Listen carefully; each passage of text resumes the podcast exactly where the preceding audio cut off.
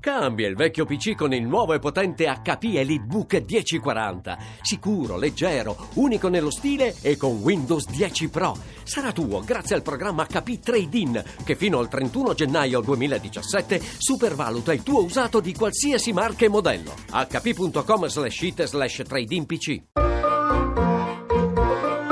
Accadde domani.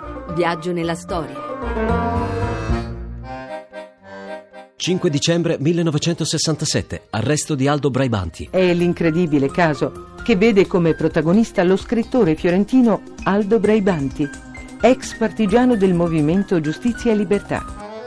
Quella mattina per il pittore, poeta, professore ed esperto mirmecologo si aprono le porte del carcere romano di Regina Coeli. L'accusa è plagio, è una vicenda figlia di un'Italia puritana e di una faida nata in famiglia, quella di Giovanni Sanfratello, un ragazzo che aveva seguito Braibanti a Roma dalla Toscana. La famiglia Sanfratello paventa lo scandalo di una relazione omosessuale. Il plagio è la via d'uscita più onorevole da seguire. Aldo Braibanti è stato il primo e unico cittadino italiano ad essere stato condannato per plagio, reato introdotto dal fascismo con il codice Rocco.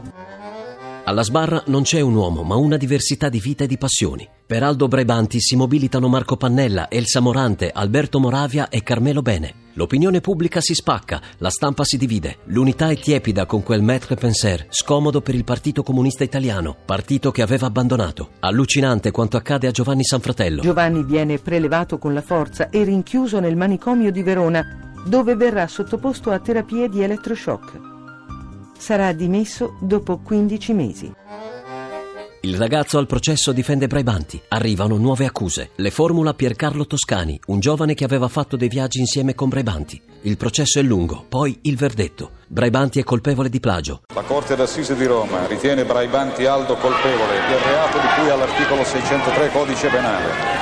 Lo condanna a nove anni di reclusione e all'interdizione perpetua dai pubblici uffici. In carcere torna a studiare le formiche e il loro mondo. Scontata la pena, riprende a scrivere e a disegnare. Perde la casa e anche la biblioteca e viene deciso di concedergli il sussidio della legge Bacchelli. Non un aiuto, ma un risarcimento postumo. A domani da Daniele Monachella. In redazione Alessandra Rauti, le ricerche sono di Mimmi Micocci, alla parte tecnica Marco Mascia, la regia è di Ludovico Suppa.